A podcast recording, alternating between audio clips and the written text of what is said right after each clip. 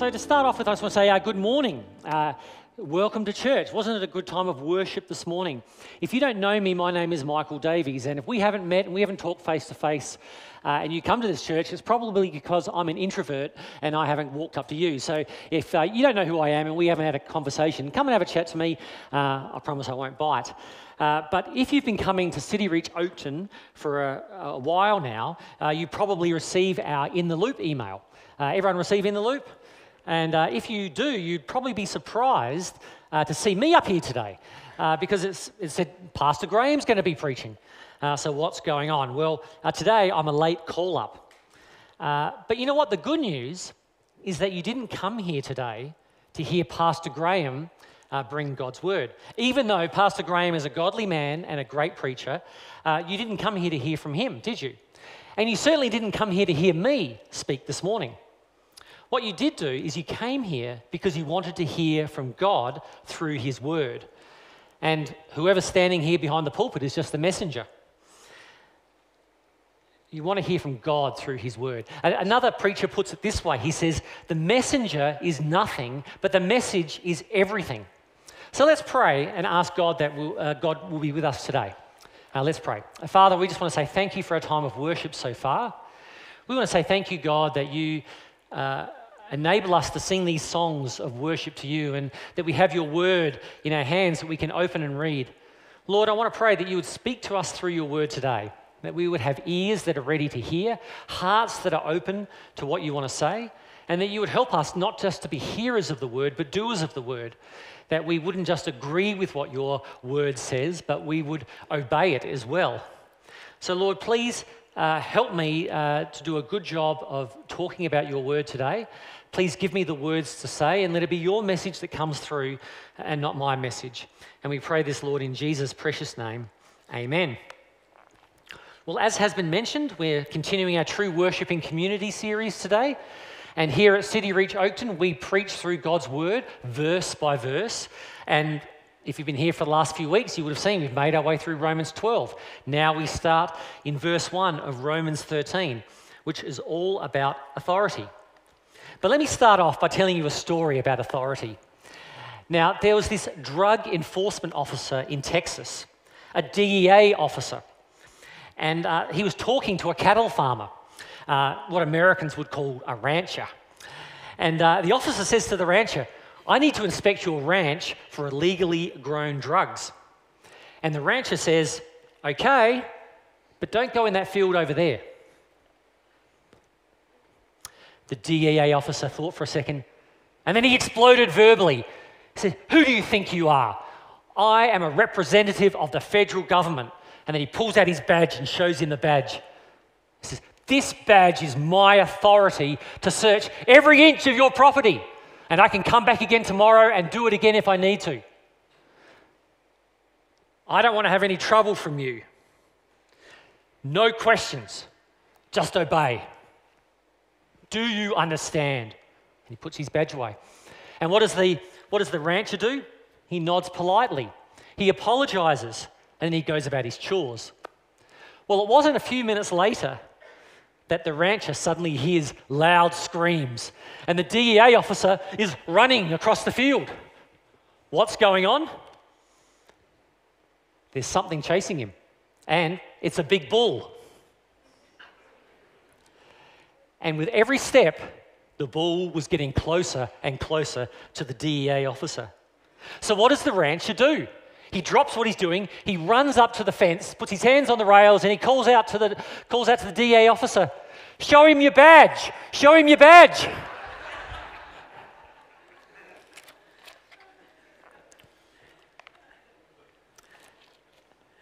Authority is often considered a negative thing in our society. But that's only because we, focus, we only focus on when things go wrong. We often forget about all the good benefits that authority brings. And I just want to give you a couple of examples to start with. Here in Australia, we are blessed to live with stable government. Independent of whoever wins the election, our lives continue on as before. We don't have to be afraid of the members of the winning party hunting down members from the opposition party and throwing them into prison or worse. We don't have election violence or people trying to stop us from voting. Now, I don't know whether any of you have seen the movie The Hundred Foot Journey. But if you have, you would, would have known that the way the movie starts is there's this beautiful Indian family, and they run a restaurant. And there they are one night, and they're serving in their restaurant, and all of a sudden, a mob turn up with Molotov cocktails, and they throw it into the restaurant and drive all the people out. And the mother of the Indian family dies in the fire. And the Indian family has no choice but to flee India.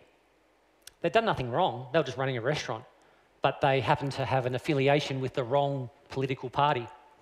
And so they have to flee for their lives. They go to Europe and they learn about French cooking. It's a, it's a really beautiful movie. But aren't you thankful that we don't live in a society like that? Um, here in Australia, we're also blessed uh, to live with law and order and emergency services. We see justice, help is only a phone call away, and crime is not left to run amok. We aren't in a society where bribery is common, which affects our day to day living. And that's not the case throughout the world. When it comes to our church, we have godly elders and pastors who don't distort the word of God, like what happened in the Middle Ages, where priests, for personal gain, would uh, withhold uh, or, or claim to be able to withhold the forgiveness of sins, and they would restrict access to God's word. And even in the home, we no longer live in a society where domestic violence against women and children is tolerated, where the man of the house could do whatever he wanted without risk of per- persecution, or pro- sorry, prosecution. We are blessed to live in a society where the authority structures in our lives enable us to live peaceably. So, authority is not a bad thing. God has put it in place for our good. And we look forward to the day when Jesus is going to return and reign in bodily form over this world for a thousand years. Because he will be that perfect authority and he will get everything right and he will be the perfect example of leadership for us. So, if you have your Bibles, open them up to Romans chapter 13, starting in verse 1, and uh, we're going to be going through this passage uh, verse by verse, but I'll also read it out now. Let every person be subject to the governing authorities, for there is no authority except from God and those that exist have been instituted by God. So, my first point is that everyone is under authority. Now, you notice how this passage starts? It says, every person. So, what do you do when you uh, start studying God's word? You can go back to the original languages and see, what, it, see what, what, what, what that might possibly mean, if I can add any clarification. Well, see if you can guess what every person means in the original language. It means every person. Uh, it means every single one of us. Uh, no matter who we are, no matter how old or how rich or what family we come from or what culture we come from or what your job is. This imperative from the Lord is for everyone. There's no wriggle room. Everyone is under authority. Let every person be subject to the governing authorities. Right, so it includes all of us. That's great. Uh, but now that we've established that, what does subject to mean? Uh, well, for that, I turn to uh, John MacArthur. John MacArthur says the idea of being subject to hails from a soldier's absolute obedience to his superior officer. So you imagine a soldier taking orders from his sergeant. They're about to take a hill in a wartime scenario. There's never anything optional about a military order. When the sergeant says jump, the private says, How high? He doesn't argue whether he should jump or whether they should retreat and run in the opposite direction. There's no debate. It's just obey. Again, no wriggle room. So all of us need to submit. No wriggle room. Well, now that we've looked at that, it says now we need to look at who we need to submit to. And the phrase here in uh, Romans 13:1 is uh, governing authorities that have been instituted by God. What are governing authorities? Well, Warren Wiersbe, in his Bible exposition commentary on Romans 13, says that God has established three institutions the home, the government, and the church. So, um, if you want to uh, do a bit more study and you want to see where uh, God does this, uh, Genesis chapter 2 talks about the establishment of the home. Genesis 9 talks about where God establishes government. And Acts chapter 2 talks about how God starts the church. But let's look a little bit more at these governing authorities. We have the church, we have the home, and we have uh, government. What's interesting, and it's shown, and I show, and I've done this deliberately on the diagram, is that these three spheres of authority don't overlap. In fact, when one sphere has tried to impact another, that's where trouble has come. For example, I'll give you two examples. When the government tried to interfere with the church, we saw religious persecution and the development of the principle of the separation of church and state.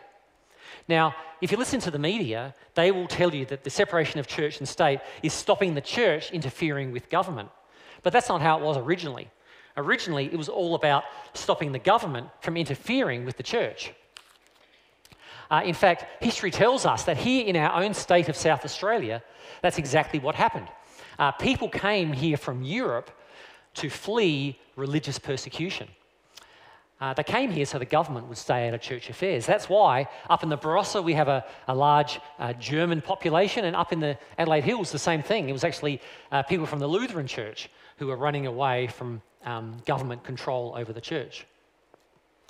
Another example is uh, when the church tries to impose extra biblical rules on the home. That's where we see hypocrisy flourish. And we see that happening as a pushback against legalism. You know, back in the 70s, some churches tried to impose bans on television or on drinking alcohol. But all this did was to push it underground.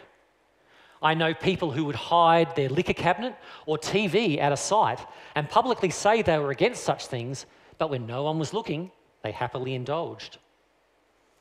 Now, I'm not going to wade into the debate about those particular issues, but all I'm trying to point out is that when uh, the church tries to impose extra rules on the home, it just creates an environment of hypocrisy. People will continue to do what they want to do, and they'll just appear good on the outside. They want to look good in front of others, even if they don't share the same convictions. And Jesus had a few things to say about that. In Matthew 15 8, we read, This people honors me with their lips, but their heart is far from me. Well, okay, so everyone's called to submit to authority. Now we're going to look at why we are called to submit to authority, or we are called to submit to authority. Uh, let's continue on. Romans 13, starting in verse 2. Whoever resists the authorities resists what God has appointed, and those who resist will incur judgment. For rulers are not a terror to good conduct, but to bad. Would you have no fear of the one who is in authority? Then do what is good, and you will receive his approval for he is God's servant for your good. But if you do wrong, be afraid, for he does not bear the sword in vain. For he is the servant of God, an avenger who carries out God's wrath on the wrongdoer. Therefore, one must be in subjection, not only to avoid God's wrath, but also for the sake of conscience. I think God's word is pretty clear on these points. God has established the authorities over us that we've already discussed. This doesn't mean that God is responsible for the sins of tyrants, but only that the authority to rule originally comes from God. If we open up Daniel chapter 4 and read about King Nebuchadnezzar, we find out that he had to learn the hard way that he was God's servant, and it wasn't because he was anything special.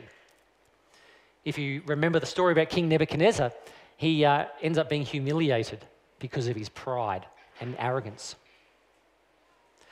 But generally speaking, if we do what is right, we can live peaceable lives under the authority that God has established. But what happens if we don't? What if we do wrong? What if we refuse to submit? What if we choose to rebel? This passage, Romans 13, 2 to 5, makes it pretty clear that if we choose that course of events, it should make us quite afraid. Because God makes it clear that his wrath will be measured out to those who oppose the leaders that God has raised up. And how does God enact punishment? By the very same leadership that we're rebelling against. They are God's servant, both to rule and to administer judgment. Well, now I want to give a few examples about what resisting authority looks like.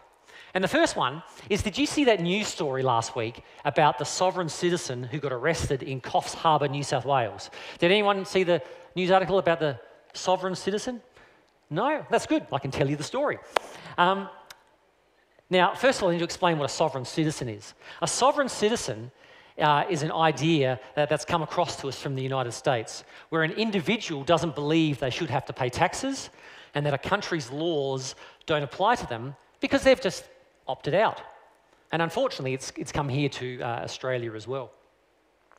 Well, let's go back to the lady who was arrested. Uh, she had two outstanding arrest warrants.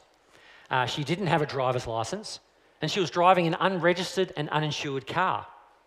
She got picked up for a traffic infringement, and she refused to give her name and details. And so the police had no choice but to break into her car. She's sitting in the driver's seat, the door locked, and she's refusing to get out. Well, they broke into her car. Well, so much for her opting out of society. She was taken away in handcuffs and she's now waiting her uh, court appearance. But you just imagine if someone like that had a car accident without paying licensing and insurance, there's no protection if she hits someone with her car. And if she crashed into your car, you'd be left holding the bill. But I'm sure that she still has an Australian passport and goes on holidays to Bali, and she still uses her Medicare card to access health services. Because that's what resisting authority looks like. You want all the benefits, but you don't want to submit. How else do we see uh, opposing authority working out? Well, it's also about stirring up trouble. It's the works of the flesh that we read about in Galatians chapter 5 enmity, strife, jealousy, fits of anger, rivalries, dissensions, divisions, envy, slander, gossip. These are all sin, and there's no getting around it. And these are the kind of behaviors that we see where people stir up trouble. They are the heart attitudes of rebellion and opposing God's authority. What else is uh, the way that we see uh, resisting authority? What does it look like? It's also sowing discord. And for this, we turn to Proverbs chapter 6, verse 19. Uh, so, what is sowing discord? Sowing discord is planting seeds of distrust and suspicion against the authorities over us. And again, that, that, um, that passage in Proverbs 6 is an amazing passage because it tells us this not only does God hate the behavior where you sow discord, God says he actually hates the person who sows discord. Those are pretty strong words. We don't see that repeated in Scripture very much. And God has reserved them for those who uh, plant seeds of distrust and suspicion against the authorities over us. What else? Recruiting and building factions, drawing people to our side, undermining unity amongst those under the same authority. And for an example of this, we can go to 1 Corinthians chapter 1, where we can see that the Apostle Paul absolutely calls out that sinful behavior in the church at Corinth. Well, where does that lead us? Where does that leave us? Uh, we should oppose authority. Sorry, we should not oppose authority. I've got to be careful with my words, don't I? Where does this leave us? We should not oppose authority, even a godless authority, because God has put them in place. Instead, we should submit. Why is that? Well, submission to authority demonstrates our faith and submission to the ultimate authority in our lives, God Himself. Why don't we want to submit? Because we want to be the ultimate authority of our lives. Behind a lack of submission is a heart of self righteousness and arrogance and pride. But those are the very things that we should have laid down when we accepted Christ, and we should never take them up again.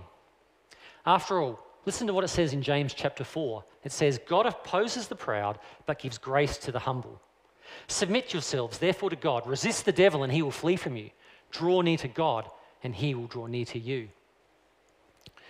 Now, after I've got quite heavy with you and I've put this uh, statement up on the slide, you might be saying to me, Michael, you're trying to build a watertight case that I can't get away from. Uh, but I have a few objections. Let's go. Let's deal with those objections. Objection number one What if submission means violating God's word? That's a, that's a good objection. Well, according to John MacArthur, there are exceptions to submission, and that is specifically when obedience to authority would require disobedience to God's word. But you know what? It needs to be a conflict with God's word, not with our preference or how we see things. It's not a free pass to oppose God's authorities just so we can get our way. The bottom line is, is if you don't have a chapter and verse that's been violated, you're wanting your preference upheld, not God's word upheld. A lack of submission because our preference isn't getting met is sin. Now, as I was preparing this, I went through and there's a whole bunch of different biblical examples that we could cite, but I'm just going to give you one. I've already mentioned King Nebuchadnezzar already. So if we go to Daniel chapter 3, we can see how King Nebuchadnezzar made this huge gold statue and he demanded that everyone in the kingdom bow down and worship this idol. Of course, there were some dissenters. We know these names, don't we, from Scripture? Shadrach, Meshach, and Abednego. They refused to bow down to the idol. Why? Because they remembered what it says in Deuteronomy 8:3. You shall worship the Lord your God, and him only shall you serve. They came to a T junction situation. They could obey Deuteronomy 8:3 and worship God alone, or they could bow down and worship the idol that King Nebuchadnezzar had created. Well, they chose to obey God, and as a result, they were cast into the fiery furnace. But you know what? God protected them from the consequences. He protected them from the fire. He shows up in a supernatural way to protect them. Note that their opposition wasn't because they didn't like gold or they didn't like idols, but they remembered Scripture and they wanted to worship God alone. It's a direct violation of Scripture. All right, objection number two. What happens if the authorities over us sin? What happens if they make mistakes? What happens if they don't do what I want or do what I think is the right thing to do? We must remember that God is sovereign over all human events. And we've already seen in verse 1 that every authority that exists is only there because God has put it in place. In Jeremiah 25 9, King Nebuchadnezzar is described as God's servant. But what do we know about King Nebuchadnezzar? He was wicked, he was foolish, and he wasn't really much of a great leader. Another example would be Pharaoh that we read about in the book of Exodus. We need to remember what it says in Proverbs 21:1. The king's heart is a stream of water in the hand of the Lord. He turns it wherever He will. God's able to work through even bad leadership. And just because God has placed an authority over us, it doesn't mean that they have God's stamp of approval for what they decide and do. The authority will account to God for their actions. And that's between God and them. It has nothing to do with us. It doesn't remove our responsibility to follow God and to do what He's told us to do. We still have to submit to the authority and trust God. 1 Peter 2:13 says, "Be subject for the Lord's sake to every human institution." All right, so now we've looked at everyone needs to submit to authority, and we need, and we've already looked at uh, what rebellion looks like and going against authority. What does submission actually look like? Let's move on to the last two verses we're going to look at today Romans 13, 6 and 7. It says this for because of this, you also pay taxes, for the authorities are ministers of God, attending to this very thing. Pay to all what is owed to them taxes to whom taxes are owed, revenue to whom revenue is owed, respect to whom respect is owed, and honour to whom honour is owed. What does submission to the three spheres of authority, home, church, and government, look like in practicality? Well, for government, it's really pretty easy. It's straight out of the passage pay your taxes, pay your revenue, obey the law. How about at home? What does submission in the home look like? Listening to dad and mum, doing what they say because they have your best interests at heart. Doing chores, helping out, caring about your family members. And of course, there's the added benefit, the added blessing to doing this. Exodus 18:12 tells us, "Honor your father and mother, that your days may be long in the land that the Lord your God is giving you." And finally, there's the church. What does submission in the church look like? Well, we have some, um, some additional guidance, something to strengthen the position, which is uh, Hebrews 13 17. It says, Obey your leaders and submit to them. So, again, it's pretty simple. Uh, we need to submit ourselves to the elders. And for all three of those spheres, all of those different authorities that God has established, this passage also tells us that we need to give them respect and honour. And that can be hard if we don't agree with them. But that's what God's word tells us to do. And finally, if you, if, you, if you think that's enough, if you're getting all that done, I've got one more thing for you 1 Timothy 2 1 and 2. It says, I urge you, first of all, to pray for all people. Ask God to help them, intercede on their behalf, and give thanks for them. Pray this way for kings and for all who are in authority, so that we can live peaceful and quiet lives marked by godliness and dignity. Well, now that we've got this far, you might be asking yourself this name of this series is True Worship in Community. What has this message got to do with true worship in community? Well, let me put it to you this way if we're not in submission to authority, we are ultimately not in submission to God. If we are opposing the leaders that God has put in place over us in any sphere, how can we actually worship God? Our worship can only be genuine when sin has been dealt with. Until then, we're just the clanging cymbal we read about in 1 Corinthians 13, where it talks about serving without love. Or the held onto sin we read about in Psalm 66 18. If I regard iniquity in my heart, the Lord will not hear me. Now, you imagine if there was a clanging cymbal and you were trying to worship. Imagine if I was to, I love you, Lord, and I lift my voice. Did you enjoy that worship? I didn't. It's not just because my singing's terrible. But, you know, when we are not submitting to authority, it's like God has got his fingers in his ears and he's going, la, la, la, la. I'm not going to hear you. Our worship will not be acceptable to God. I mean, how pleasing to the Lord could our worship be when we're not in, submission to the authorities that God has put in place for our good? How can we expect God to show up in this place and do God stuff? We pray and we say, God, please save some people, don't we? We pray and ask, God, can you please rescue some? Can some in the, in the suburbs here of Oakden and Northgate and Lightsview and surrounding suburbs, can we invite them into this church? Can they hear the gospel and can they respond? How can we expect God to show up and do God stuff? I can't change a person's heart. Pastor Graham can't change a person's heart. Only God can change a heart. And we expect God to answer our prayer when we're going to be in a lack of submission to Him. Doesn't your heart burn for those who need to hear the gospel?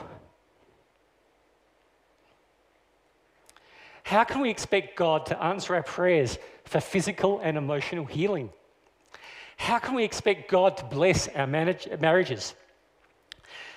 How can we expect God to work in our midst if we're going to be in submission to Him? If we, if we hold on to our sin, if we, if we have a tight fist clenching sin, what will our church become? Our church will become ineffective and impotent and a place where no one will want to come. Now, I know all of us want true worship. We, want to, we long to be with other Christians and worship together. We all long for God to work in our church. But a lack of submission in any area of our life is a blocker for that to happen. Our job is not to change the governing authorities, but to submit in faith faith that God hears our prayers and that God can change the circumstances if He decides to, but only if we go about things His way. Our role is not to be in control, but to live a life of submission. So, the question I want to leave with you is Am I submitting to the governing authorities that God has set up in my life? In the home, it's children to parents. In the church, it's members to elders. In government, it's all of us to the laws of the land. And God Himself, we all want to submit to the ultimate authority. And the way that we do that is first submit to the authorities over us, and then we can submit to our ultimate authority. Now, I know this has been a tough message to hear. And if I'm honest with you, it's been a tough message to preach. And I know we've covered a lot of ground in only a little time. But this is a call to submit to the governing authorities that God has instituted. And you can do that today. Uh, the first step uh, for you is to meet with God yourself. And you can do that right in your chair where you sit right now. You can tell the Lord that you're wrong and you can ask for his grace and forgiveness. You can be confident that you can be right with God because he gives his grace generously to those who ask. Uh, the next step is to go and make it right with the authority that you're rebelling against. If you go humbly, I'm sure your apology and restitution will be accepted. You know, um, Susie and I uh, used to live in the USA uh, just for a short time. And when we were attending church there in the USA, uh, I remember hearing testimony from uh, somebody who got up on stage, uh, just like this. In the area around that church, there was a crime that was committed, and the guy had gotten away with it. the police hadn't been able to solve it. But this guy, you know what? He goes to church and he gets saved. And he was challenged by a message just like this. And you know what he ended up doing? He ended up going to the local police station and handing himself in. They wouldn't have found him, but he was convicted. He was convicted of his sin. So he had his time in court. He was convicted of the crime. He went to jail, but he was right with God and his conscience was clean. He even started a prison ministry while he was serving time in jail. And there we were. We got to see him on the other side giving his testimony. And when he got up on stage, he had this smile from ear to ear. He was thankful that the Lord led him to make it right. It turned his life around. What about you? What about you? Do you want your worship to be free and unobstructed? Do you want your prayers to be heard and answered? Then one thing you can do is to follow the instruction here in Romans 13 and submit to the governing authorities. Today is the day we can ask God for grace because He provides generously. Through the gospel, we can have forgiveness and restoration if only we will humble ourselves. Let's pray. Father, we want to thank you for your word. Your word is amazing because it can speak to us in so many different ways. Sometimes your word comforts us, sometimes it challenges us about changes that we need to make in our life. Lord, I want to pray that we will not go out from this place without uh, obeying you. If you have challenged any of us um, about things in our life, then I pray that you help us to put them right in any of the spheres of authority. But Lord, we came here today because we wanted to hear from you. And I pray, Lord, you'll continue to do that work and that you won't give us any rest until we obey what you have asked us to do. So I thank you for our time. Thank you for our time around the word. And I thank you for your goodness to us. In the precious name of Jesus, I pray. Amen.